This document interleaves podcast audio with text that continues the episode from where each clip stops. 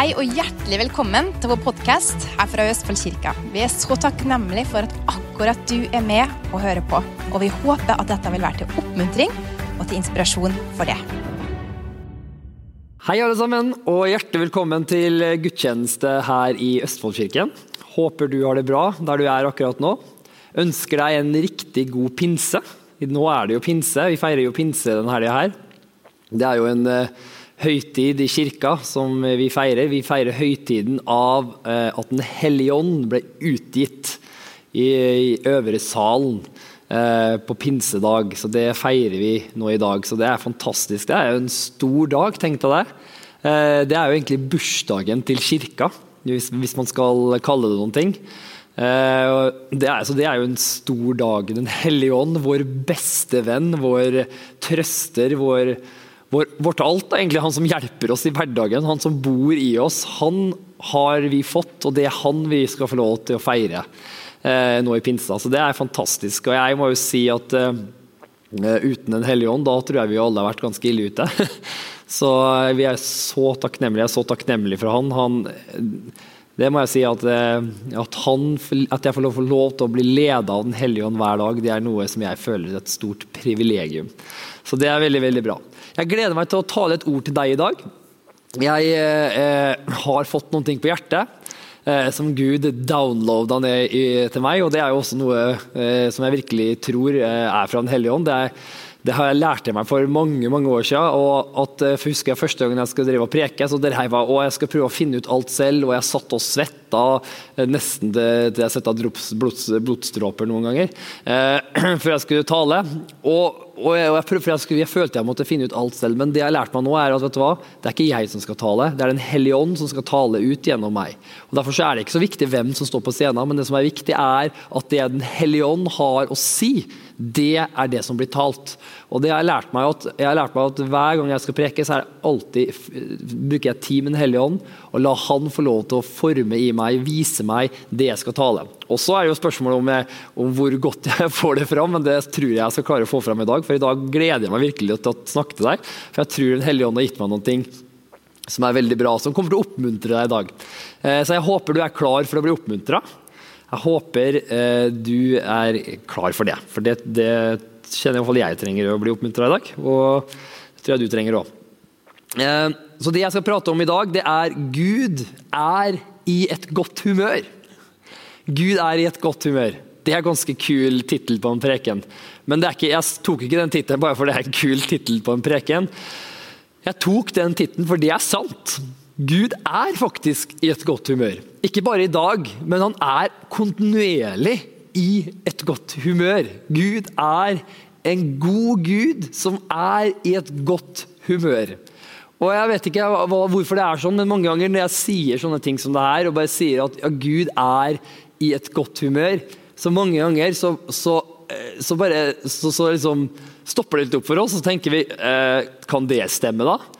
Ja, det stemmer faktisk. Det er hvem Gud er. Gud er gledens Gud. Gud er han som har skapt alt det gode.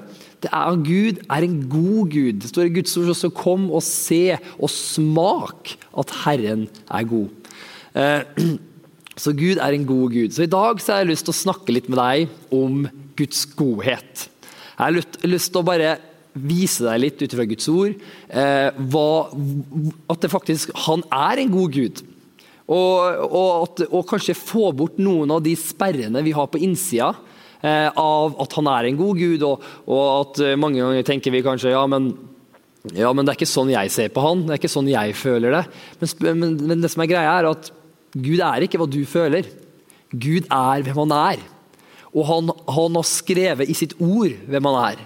Og når vi leser i Guds ord og ser i Guds ord i den, gjennom Det nye testamentets øyne, gjennom Jesus, så vil vi se en god Gud som er i godt humør, og som elsker deg, som har noe godt i vente for deg. Så I dag så vil jeg at du skal forvente noe godt fra Gud. I dag så vil jeg at du skal forvente at Gud kommer til å gjøre noe bra for meg i dag. Det vil jeg at du skal forvente i dag. Hvorfor? For at du er barnet hans. Du er Guds sønn. Du er Guds datter. Er, og han elsker deg.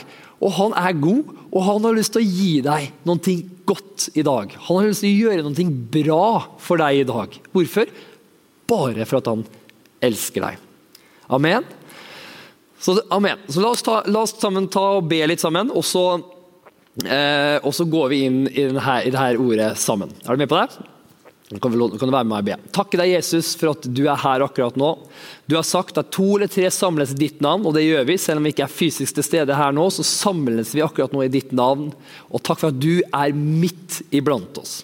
Og Jeg ber deg, far, at det ordet som jeg taler ut nå, jeg takker deg, far, for det vil ikke gå tomhendt tilbake, men det vil utføre det det blir sendt for å gjøre. Og Jeg ber deg, far, at du virkelig skal, eh, enhver person som ser på i dag, og jeg ber også at du skal bare åpne opp hjertene våre, så vi kan se klart det du vil si til oss.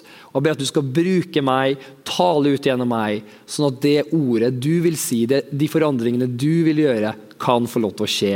I Jesu Kristi navn. Og alle sammen sa amen. Skål for det. Det er bare vann, altså. Veldig, veldig bra. Da vil jeg vi skal inn i et bibelvers. Er du klar for det? Det er i Matteus 7, 9-11. Og Her snakker egentlig, Jeg elsker egentlig her, og Jesus snakker. Og Her snakker han egentlig til, eh, til, jødene, og han eh, forklarer her egentlig, eh, han prøver egentlig å forklare om Guds rike. Hva, hvordan Guds rike fungerer. Og her snakker han også egentlig om hvor, hvordan hans pappa er. Hvordan, hvordan, Gud er i himmelen. Og Jesus er jo også det perfekte bildet på Gud. Så her prøver han å liksom forklare for disiplene hvordan Gud er. For, for, eh, De hadde jo mest sannsynlig et religiøst bilde av Gud. At Gud var en streng person i himmelen som satt og pekte finger. og Hvis du ikke du fulgte alle de ti bud, nei, da, da, var det jo ikke noe bra. For det var jo det, det, de kom ifra. Og Sånn er det faktisk mange steder fortsatt i dag. Men derfor prøvde allerede når Jesus gikk på denne jorda her for 2000 år siden, prøvde Jesus å forandre det. Men fortsatt i dag så trenger vi hans budskap. Og Da sier han her i Matteus 7, 9-11, eh, så sier han Eller hvilket menneske er det blant dere som vil gi sin sønn en stein når han ber om et brød? Eller som vil gi ham en slange når man ber om en fisk? Det er ganske sånn plain eh, sagt, liksom. Okay, hvem av dere er det som, hvis, hvis, kommer, hvis, sønnen din kommer, som du elsker, og han er sønnen din, når han kommer og ber deg om noe, om et brød, hvem av dere da gir den en stein? liksom, det er nesten litt sånn humoristisk. Liksom, det, hvis du hadde gitt sønnen din en stein om en bedt og en brød, da er det barnevernet neste. Altså. Da, det, det, er, du gjør ikke det som foreldre. Det ligger ikke i oss. Og, og så sier han, og, du, og i hvert fall ikke en slange når du ber om en fisk. Og så, og så, og så sier han, men hvis altså dere, da, som er onde, vet hvordan dere skal gi gode gaver til barna deres, hvor mye mer skal ikke da fa, deres far, som er i himmelen, gi gode gaver til dem som ber ham? Er ikke det et kult bibelvers? Hvor mye, ikke, først her, hvor mye mer vil ikke da deres far? Det første han sier, er at han er deres pappa. Han er deres far, som er i himmelen. Og hvor mye mer vil ikke han gi gode gaver? Gode. Det er noe godt han har lyst til å gi deg. Til dem som ber ham.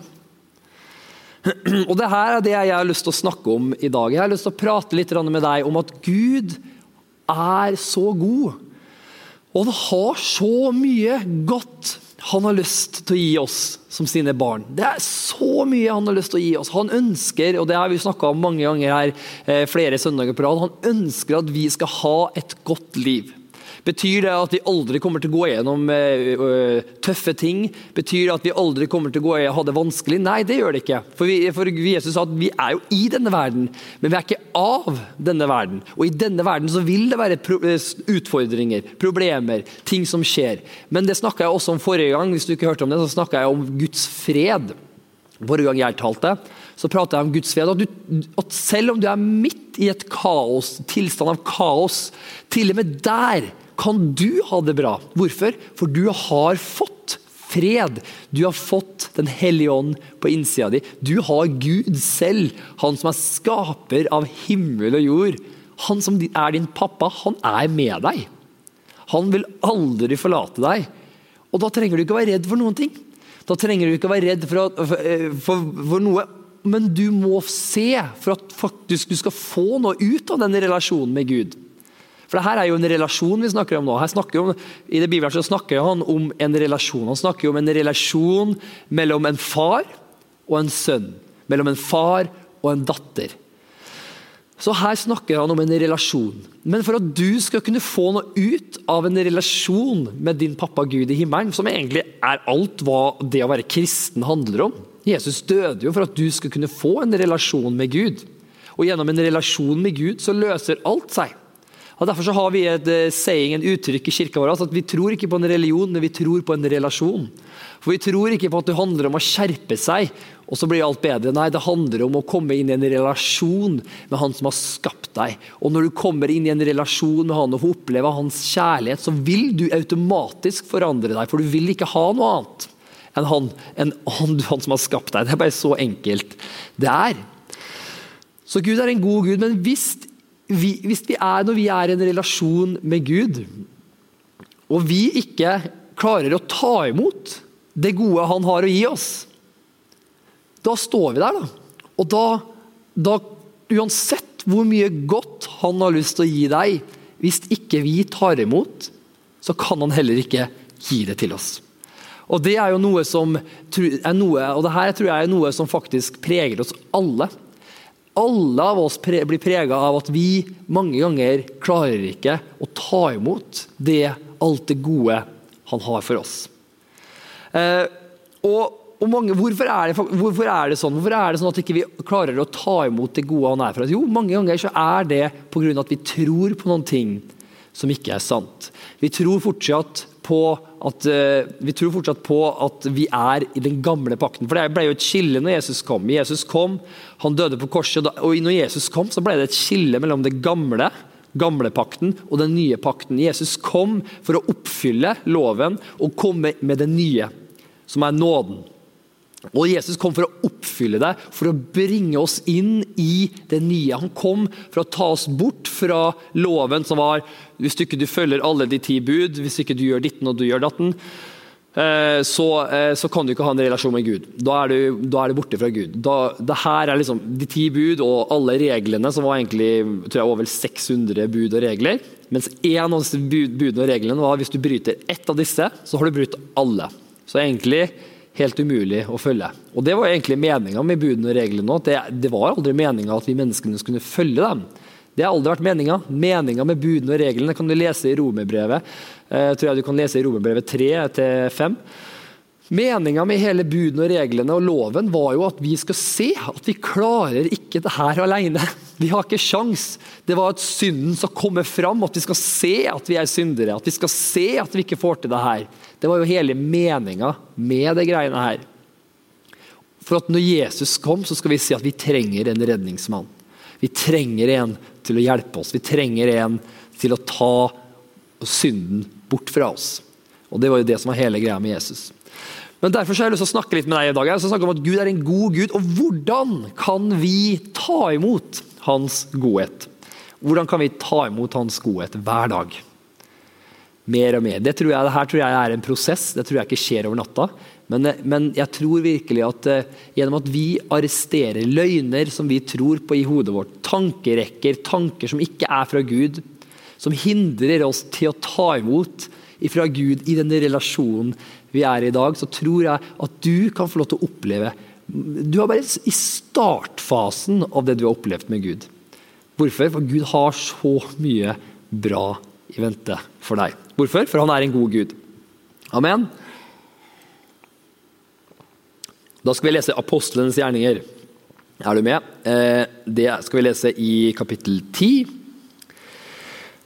eh, vers 38. Her snakker han med Jesus. Eh, før jeg skal lese det bibelverset, så, så spurte jo disiplene Jesus så spurte jeg med Jesus, Jesus, vis oss Faderen. liksom, Ja, vi har sett deg, Jesus, men vis oss Faderen. Du, du, du snakker jo så mye om fa, fa, Faderen din, liksom faren din. Vis oss han, da. Så sa, så sa Jesus til disiplene, hvis dere har sett meg, så har dere sett Faderen. Det er egentlig Jesus sa, at jeg er bildet på Gud. Når du ser på meg, da ser du hvordan Gud er. Så hvis vi vil ha et bilde av hvordan Gud er som person For Gud er en person. Jesus er en person. Den hellige ånd er en person. Treenigheten, de er sammen, er de Gud. Og Hvis du vil ha et bilde av hvordan pappa Gud er i himmelen, vet du hva du skal gjøre da? Da skal du sette deg ned skal du se på hvordan Jesus levde livet sitt. Og det, kan, og det leser vi en oppsummering her i Apostelens gjerninger 1038. Der det er Peter som driver og snakker egentlig, han kom, Der har han kommet til de første som Bibelen kaller hedninger, som er egentlig oss som ikke er jøder. Eh, men eh, da fikk han fra Den hellige ånd at eh, nå skulle også hedningene få evangeliet, som er også veldig flott, egentlig, for det, da fikk jo vi det òg. Da står det i Apostlenes gjerninger 10.38 Da står det hvordan Gud salvet Jesus fra Nasaret med Den hellige ånd og med kraft. Han som gikk omkring og gjorde godt. Og helbredet alle som var underkuet det som var undertrykt av djevelen, for Gud var med ham. Det bibelverset her kan forandre livet, hvis du bare ser det her veldig klart. Her står det han som gikk omkring og gjorde godt. Hva gjorde Jesus? Her oppsummerer egentlig hele tjenesten det. Så Hva var det Jesus gjorde? Han gikk omkring og gjorde godt. Og så står det, og så helbredet han alle. Ikke noen, ikke bare de som hadde fortjent det, ikke bare de som hadde eh, liksom virkelig lest Bibelen og bedt, eh, fasta og bedt ganske mye i det siste. Nei. Hver eneste person som kom til Jesus, ble helbreda. Fikk noe godt ifra Jesus. Hver eneste person. Du kan ikke se én person gjennom evangeliene som ikke fikk noe fra som ikke ble helbreda av Jesus når de kom med sykdommer, med skrøper. Det spilte ingen rolle. Og Når du ser på livet til Jesus, så ser du også bildet av hvordan Gud er. Og Det spiller ingen rolle hva slags erfaringer du har med Gud, hva, hva du har, hvilke bilder vi har av Gud. For vi, vi, har alle bilder av Gud. Og det har vi ofte fått av gjennom vår oppvekst, ofte gjennom våre eh, tradisjoner, gjennom, eh, gjennom vi, hvordan vi har sett. Når vi har vokst opp, så har vi sett på andre kristne som har oppført seg sånn og sånn. Og sånn. Og da, da har vi automatisk fått et bilde av Gud ut ifra hvordan andre kristne oppfører seg.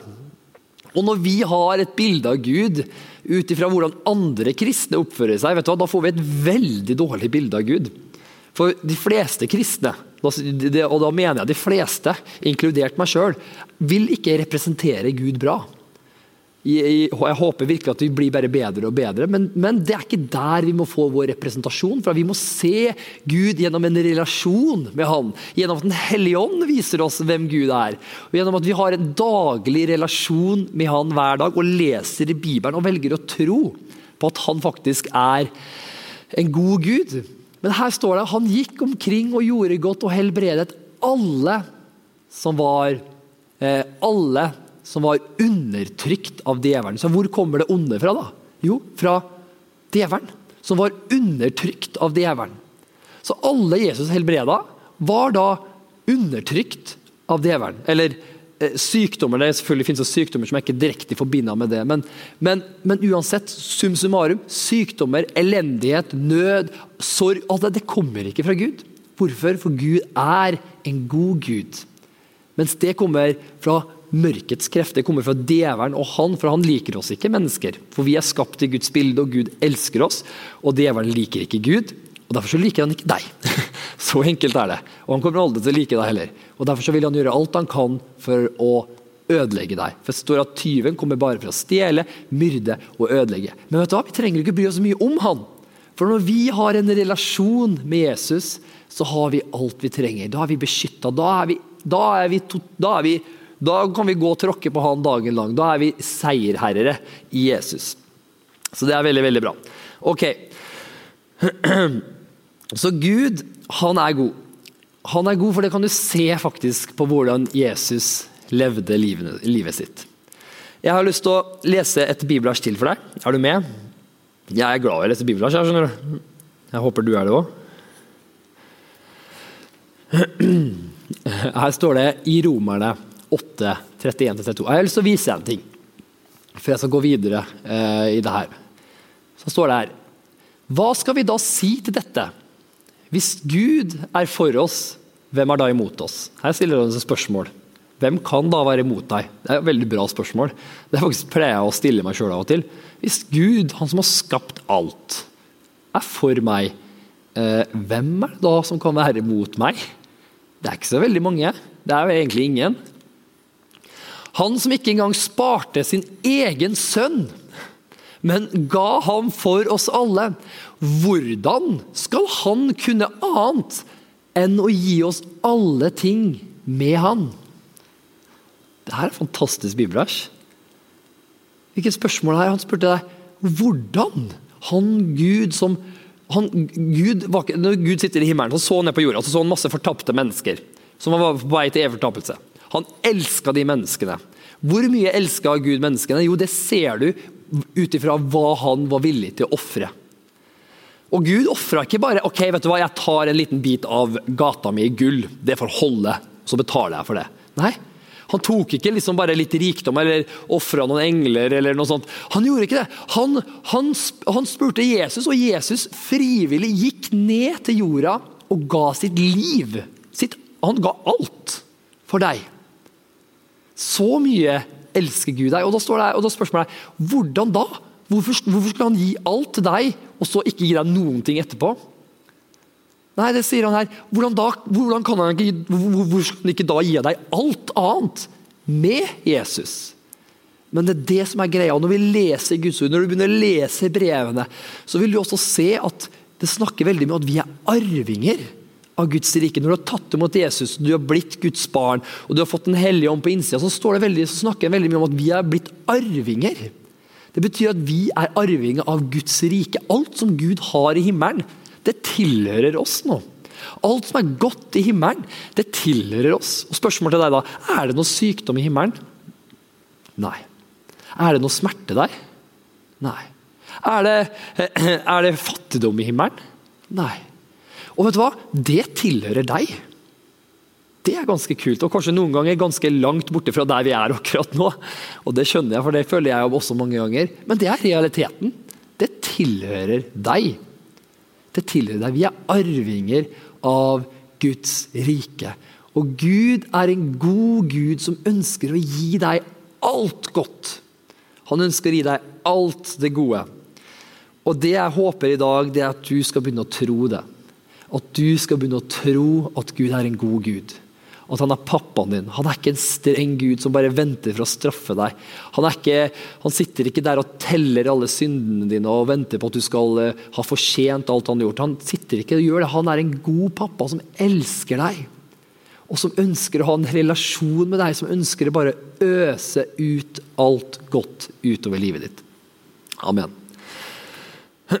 Så Hvorfor er det sånn at ikke Gud, nå har, vi, nå har vi etablert det. Jeg håper det. Jeg har ikke fått det, Jeg kan kunne lest 100 bibelverser til på Guds godhet, for det, Bibelen er jo helt full av det. Men det tar jeg meg ikke tid til nå. Da anbefaler jeg å gå inn og studere det selv. Det er en helt fantastisk studie. Det absolutt anbefaler jeg. Men nå har vi etablert at Gud er en god Gud. Han er en god pappa, og han ønsker å gi deg gode ting. Ok? Nå har vi etablert det. Men hvorfor tror vi da ikke på det her? Hvorfor tror vi da ikke på det her? Har du noen gang møtt en person som eh, du ønsker å gi noe til, men som ikke vil ta det imot? Har du, ønske, har du møtt en sånn person? Som du bare, du bare, Uansett hvor mye du har lyst til å gi til den personen, den personen vil ikke ta det imot. Spørsmål til deg da. Kan du da gi det til den personen likevel? Det er veldig vanskelig. Da må du sånn tvangsgi det til dem. Men selv om du tvangsgir det til dem, så, så vil han kanskje bare slenge det fra seg etterpå. Du, du, kan ikke gi noe til en person som ikke vil ta imot noe. Og Sånn er det faktisk med oss også. Vi er skapt i Guds bilde. Det betyr at vi har fått en fri vilje. Det betyr at, eh, at vi kan bestemme selv om vi ønsker å ta imot fra Gud eller ikke. Og Derfor så, så sier hun at Gud han er en god Gud. Han ønsker deg alt godt. Han har så mye godt for deg, og han bare sitter der og vibrerer og bare venter på at han skal øse ut all sin godhet ut over livet ditt. Men problemet er mange ganger er at vi ikke klarer å ta det imot. Og jeg har tenkt på det mange ganger, Hvorfor klarer ikke vi å ta imot det Gud har for oss? Hvorfor klarer vi ikke å ta imot det som alt det gode som han har? For jeg tror Det jeg har opplevd i mitt liv, så sitter faktisk sperra er ikke hos Gud. Himmelen er åpen hos Gud. Connection er fullt ut hos Gud. Sperra sikter ofte hos meg. Det er jeg som er sperra. Hvorfor? For at jeg tror på noen ting som gjør at jeg ikke klarer å ta imot ifra Gud. Jeg tror rett og slett på en løgn. Jeg tror på en løgn. Og derfor så vil jeg da, hvis jeg fortsetter å tro på en løgn, så vil det da hindre meg i å ta imot alt det gode Gud har for meg.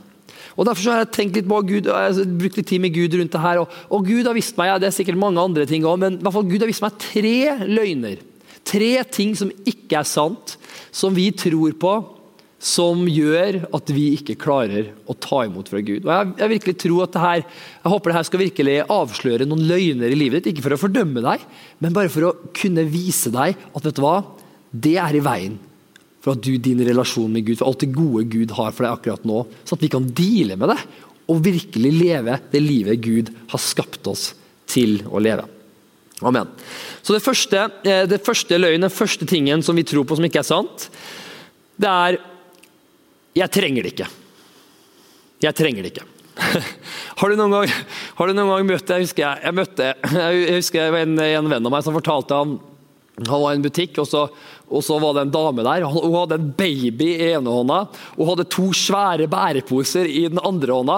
og Hun skulle ut, og så var det en dør altså, som, som, du vet, en dør, en, en dør som, ut av butikken som, skulle, som ikke lukka seg ut, men som lukka seg innover. og du vet, Hvis du har fulle hender, skrikende baby og bæreposer, så er det litt vanskelig å få til å åpne den døra mot deg sjøl, og, og, så prøve å liksom, snike deg inn gjennom der. Det kan være en liten utfordring. Jeg vet det sjøl, for jeg har også hatt en baby på harma og hatt noen bæreposer. så jeg, ja. Men da spurte den personen en dama hei, skal jeg hjelpe deg, skal jeg åpne døra for deg. Og da sa bare snudde dama seg og sa nei, jeg trenger ikke hjelp.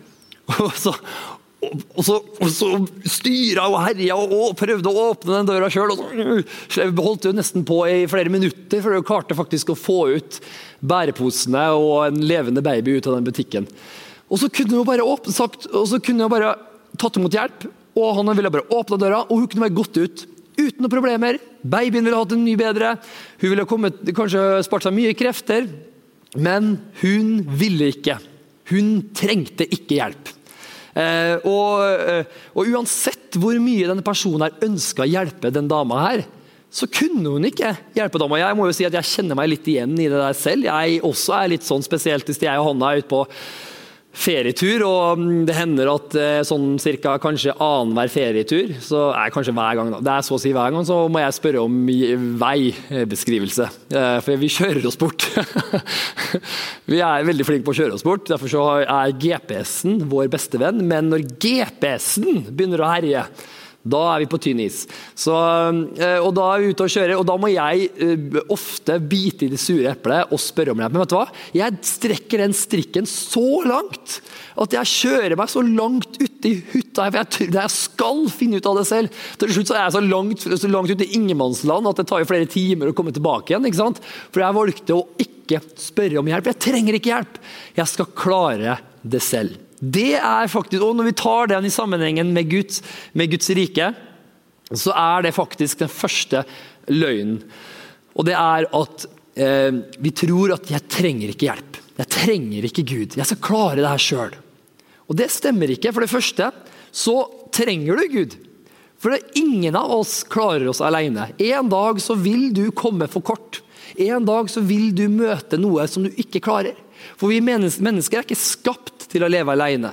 Vi er ikke skapt for å klare det livet alene. Vi er skapt for å gjøre det sammen. Og vi er skapt for å ha en relasjon med Gud, og vi trenger hans hjelp. Vi er skapt faktisk for å kunne ha Guds hjelp i våre liv. Og Derfor er det så viktig at vi faktisk trenger hjelp. Men ofte så sitter det en løgn her. Og Mange ganger i hvert fall jeg oppdaget, mange ganger så er det faktisk sånn at eh, vi har blitt såra av noen. Noen ganger før, Du har kanskje vært i barndommen eller kanskje i en relasjon tidligere. Så har du, har du kanskje vært åpen for å motta hjelp. Og så har du åpna deg opp, og så har du kanskje blitt såra av en person eller noen ting. Også det har såra deg så dypt at du kanskje har bestemt deg i hjertet ditt for vet du hva, jeg skal ikke aldri ta imot hjelp fra noen igjen. Jeg ønsker ikke å forvente å få hjelp av noen igjen. Den eneste som kan hjelpe meg, er meg selv. Og det som ofte skjer er at Da vil denne, den holdninga kanskje til og med ubevisst smitte over på vår relasjon med Gud. Og Vi går gjennom det livet her og prøver å finne ut alt selv. Prøver å klare alt sjøl. Og det går jo selvfølgelig til en viss grad, og mange ganger så vil jo mange være suksessfulle pga. det her, men problemet med denne greiene her at du vil ikke. Da vil du være lukka for alt det gode Gud har for deg. For Gud kan ikke utøse sin godhet over deg hvis ikke du er åpner deg opp og sier, 'Gud, jeg trenger hjelp'. Jeg trenger hjelp. Så Det er den første lønnen som vi må passe på i dag. Det er, vet du hva?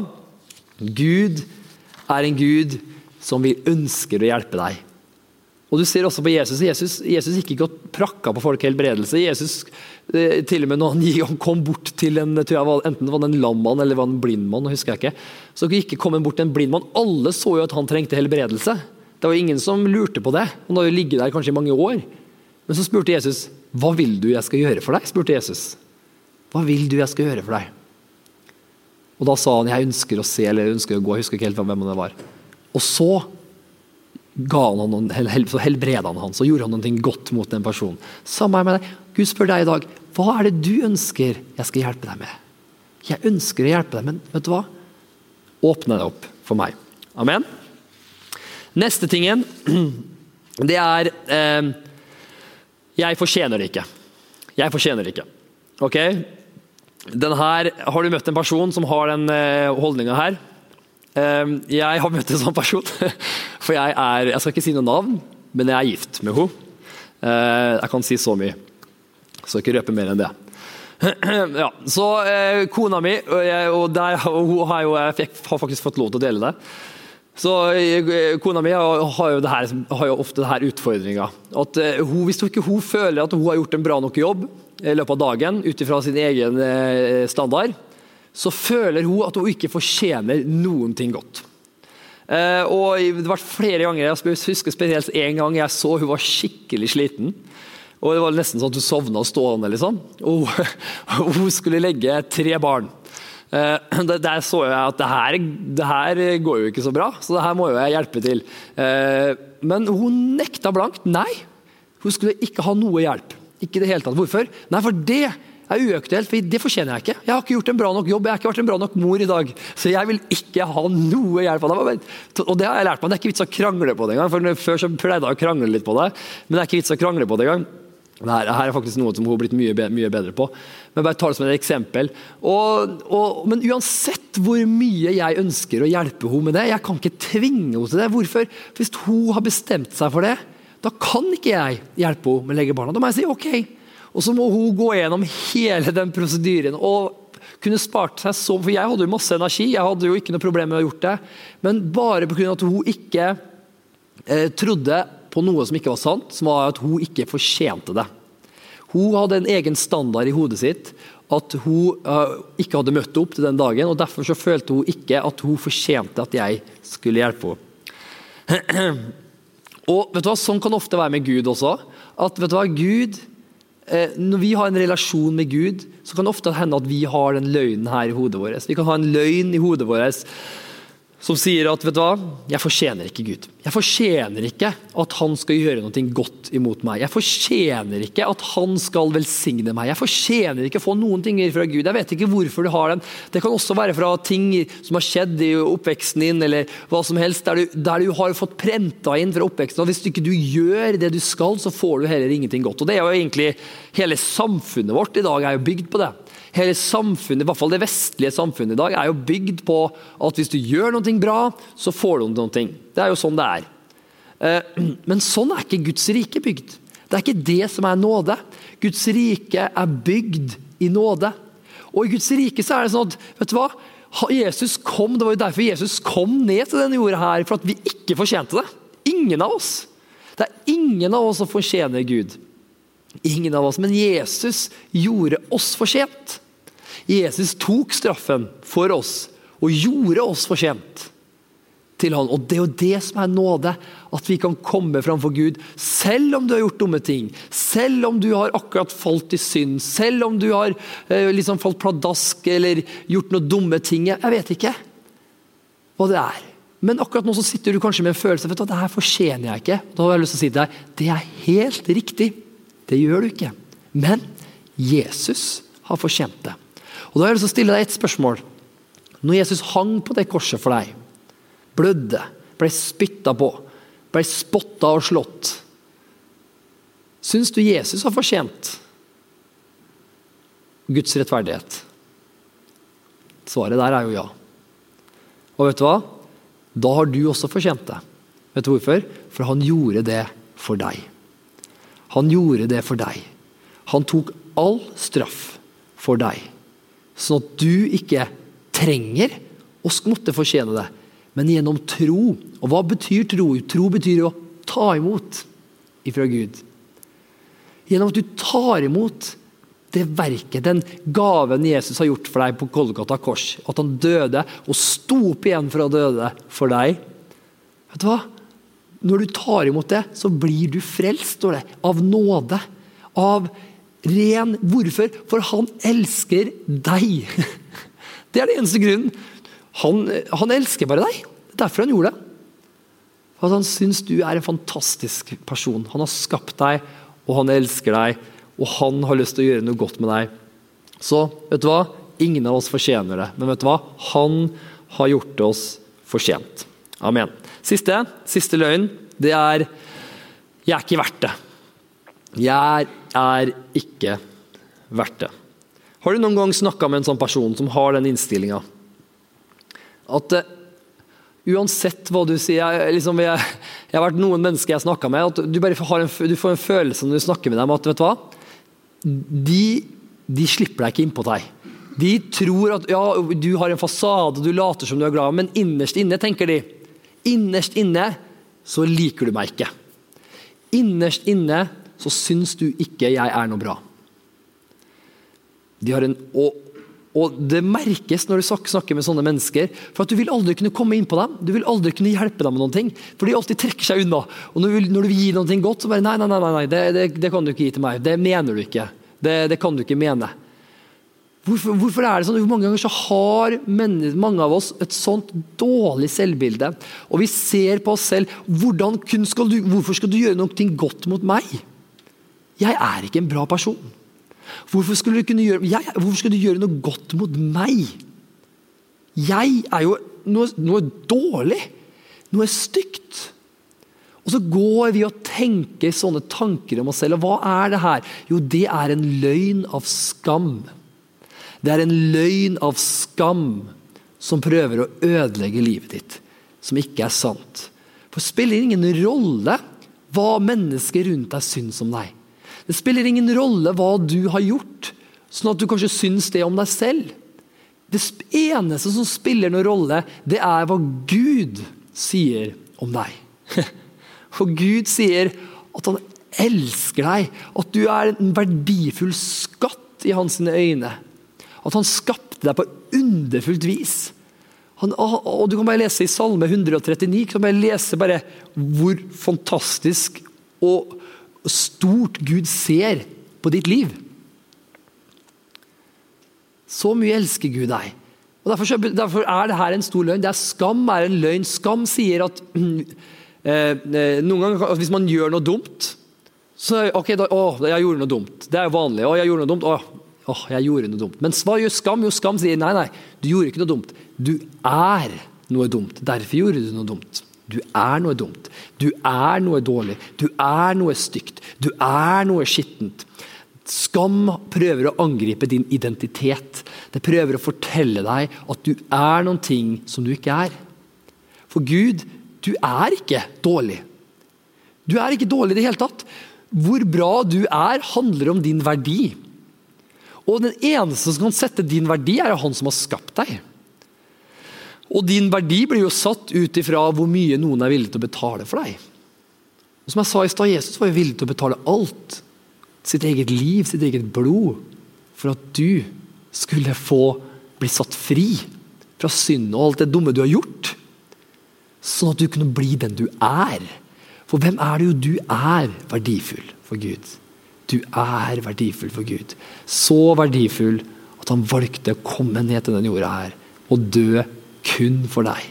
Sånn at han kunne få lov til å ha en relasjon med deg. Sånn at han kan få lov til å kjenne deg.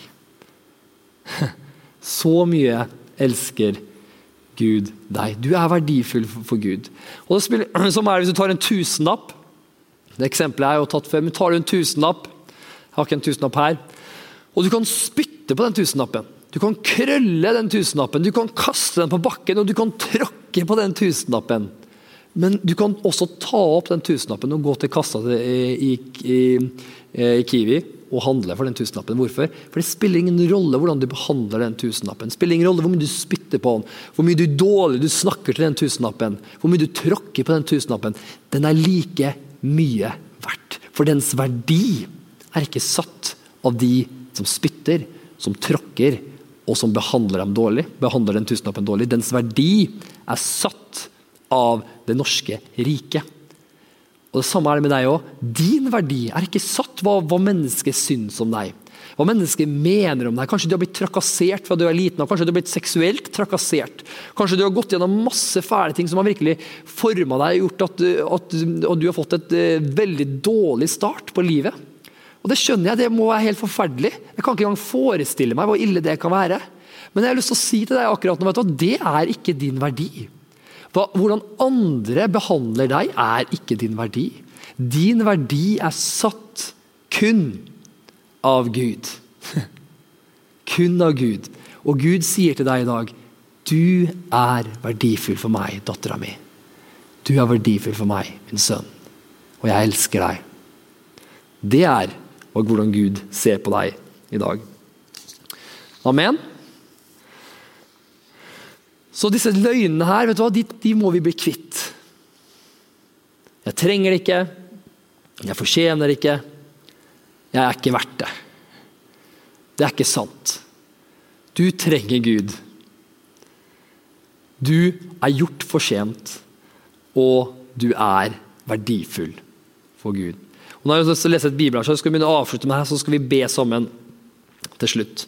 Jeg har lyst til å eh, lese et av mine favorittbibler. så Jeg skal lese det først på engelsk, så skal jeg lese det eh, på, eh, jeg oversatt til norsk etterpå. så du også får det på begge steder. Det er virkelig lyst til, her trenger vi virkelig å få inn. Det her egentlig oppsummerer det jeg snakka om i dag. Her står det i Romerbrevet 3, 22-24. Der står det And now all who believe in him receive that gift. Altså tro på Jesus. For there is really no difference between us, for we all have sinned and are in need of the glory of God. Yet through his powerful declaration of uh, uh, uh, acquittal, God freely gives away his righteousness. Uh, his gift of love and favor now cascades over us. That's a fantastic word, cascades. All because Jesus, the anointed one, has liberated us from the guilt, the punishment and power of sin. Wow. Leter vi på norsk. Og nå så vil alle som tror på ham, ta imot den gaven. For det er virkelig ikke noen forskjell mellom oss. For vi alle har syndet og trenger Guds ærlighet. Altså nummer én, vi alle trenger Gud. Det er ikke en unnskyldning. Vi alle er avhengig av Gud, for vi alle har synda. Og når vi en gang skal dø, så vil vi alle stå foran Jesus. En dag så vil vi alle stå foran livet vårt. Og Da trenger vi Jesus. Vi trenger at hans blod, som har vaska oss ren fra all synd, og når vi tar imot ham, en fri gave til ham, så kan vi stå med frimodighet på dommens dag og si, vet du hva? Jesus har tatt alt for meg. Og du er ren og rettferdig. Likevel, gjennom hans kraftfulle deklarasjon av frifinnelse, altså på engelske ordet 'acquittal', frifinnelse, altså at du er eh, en frifinnelse, det er en, en dom, en dek deklarasjon av at du ikke lenger er skyldig i det du har gjort. Det er fantastisk frifinnelse. At han har deklarert frifinnelse. Likevel, gjennom hans kraftfulle deklarasjon av frifinnelse, så gir Gud gladelig bort sin rettferdighet. Og nå vil han, eh, hans gave av kjærlighet og favør skylle kontinuerlig over oss. Kontinuerlig over oss. Det, det, det, her, det her, bruker han det ordet 'cascades'. Det, det snakkes om et fossefall der det kommer kontinuerlig vann hele tida. Mengder mengder med kontinuerlig vann. Her står det at eh, her, hans gave av kjærlighet og favør, hans kjærlighet og favør, vil kontinuerlig skylle over oss. Wow. Alt på grunn av Jesus, den salvede, har frigjort oss fra skammen fra straffen og kraften av synd. Så du er, du er verdt det nå. For Gud, du er verdifull. Han har frigjort deg fra skammen. Amen. Så min bønn i dag er virkelig at Gud skal vise deg hvilken løgn er det du tror på, som hindrer deg i dag fra å ta imot det Gud har lyst til å gi til deg. Som jeg sa i starta med, Gud er en god Gud. Gud er i et godt humør. Og han elsker deg. Hva er det som hindrer deg for å ta imot fra han? Hva er det som hindrer deg? Kanskje du kjente at det stakk litt når jeg snakka om en av disse tre eh, løgnene som vi tror på. Jeg må jo si at jeg har kanskje vært innom i hvert fall to av dem. Og vi alle har noe. Det er ingen av oss som, er, som står her. Vi alle har noe. Men hva trenger vi gjøre? Jo, vi trenger ikke å fikse oss selv. Det er det som er greia. Vi kan ikke fikse oss selv. Vi trenger å komme til vår pappa Gud i himmelen og si Her er jeg. Her er hele meg. Her er alt hva jeg er. Og Da kan han begynne å øse ut sin kjærlighet. Og når vi kommer foran han, og hans kjærlighet begynner å øse utover oss, hans kjærlighet begynner å øse ut oss gjennom en relasjon, gjennom at vi fyller, gjennom at han bare kan, eh, liksom, han snakker til oss, vi snakker tilbake til han, eh, vi får lov til å leve livet sammen med han hver dag, så vil vi mer og mer bare få lov til å oppleve hans godhet. Og vi vil automatisk forandre oss. Så vi trenger ikke å skjerpe oss, bare, vi trenger bare å komme til han. Problemet er mange ganger at vi prøver å skjerpe oss, for det funker ikke. Det funker, funker kun å komme til han akkurat som vi er. Da vil du oppleve selve livet med Jesus. Wow, og han er fantastisk, og han elsker deg så utrolig mye. Amen. Jeg skal ta og be sammen med deg her på slutten.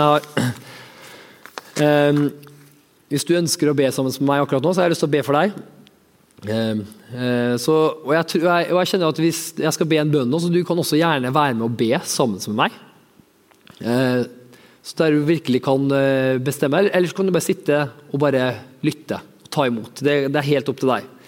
Men hvis du har lyst til å be sammen som meg, kan også for det. noen ganger så virkelig hjelper det meg å be ut en bønn sammen med noen. Da kan du få lov til å be sammen som meg som sier Gud, jeg trenger deg. Jeg klarer meg ikke uten deg. Jeg fortjener deg ikke, men takk at du har fortjent alt for meg gjennom Jesus som døde for meg på korset og sto opp igjen for meg fra de døde. Og jeg tror at du ser på meg som verdifull, selv om jeg ikke føler meg som verdifull.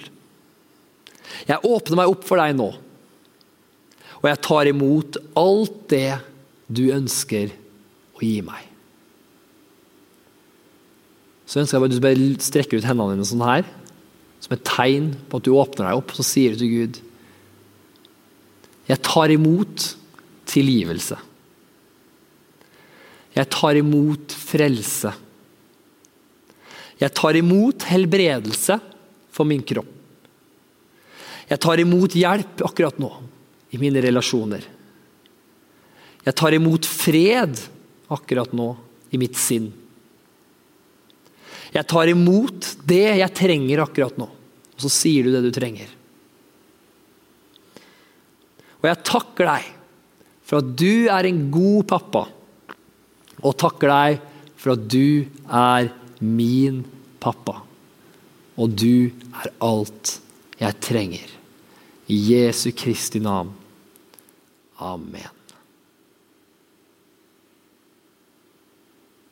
tusen takk at du tuna inn og at du var sammen med oss på dette programmet. Vi håper at det var en oppmuntring til deg i din hverdag. Dersom du ønsker kontakt med oss eller du ønsker å gi en gave til kirka, så kan du gå inn på nettsida vår østfoldkirken.no.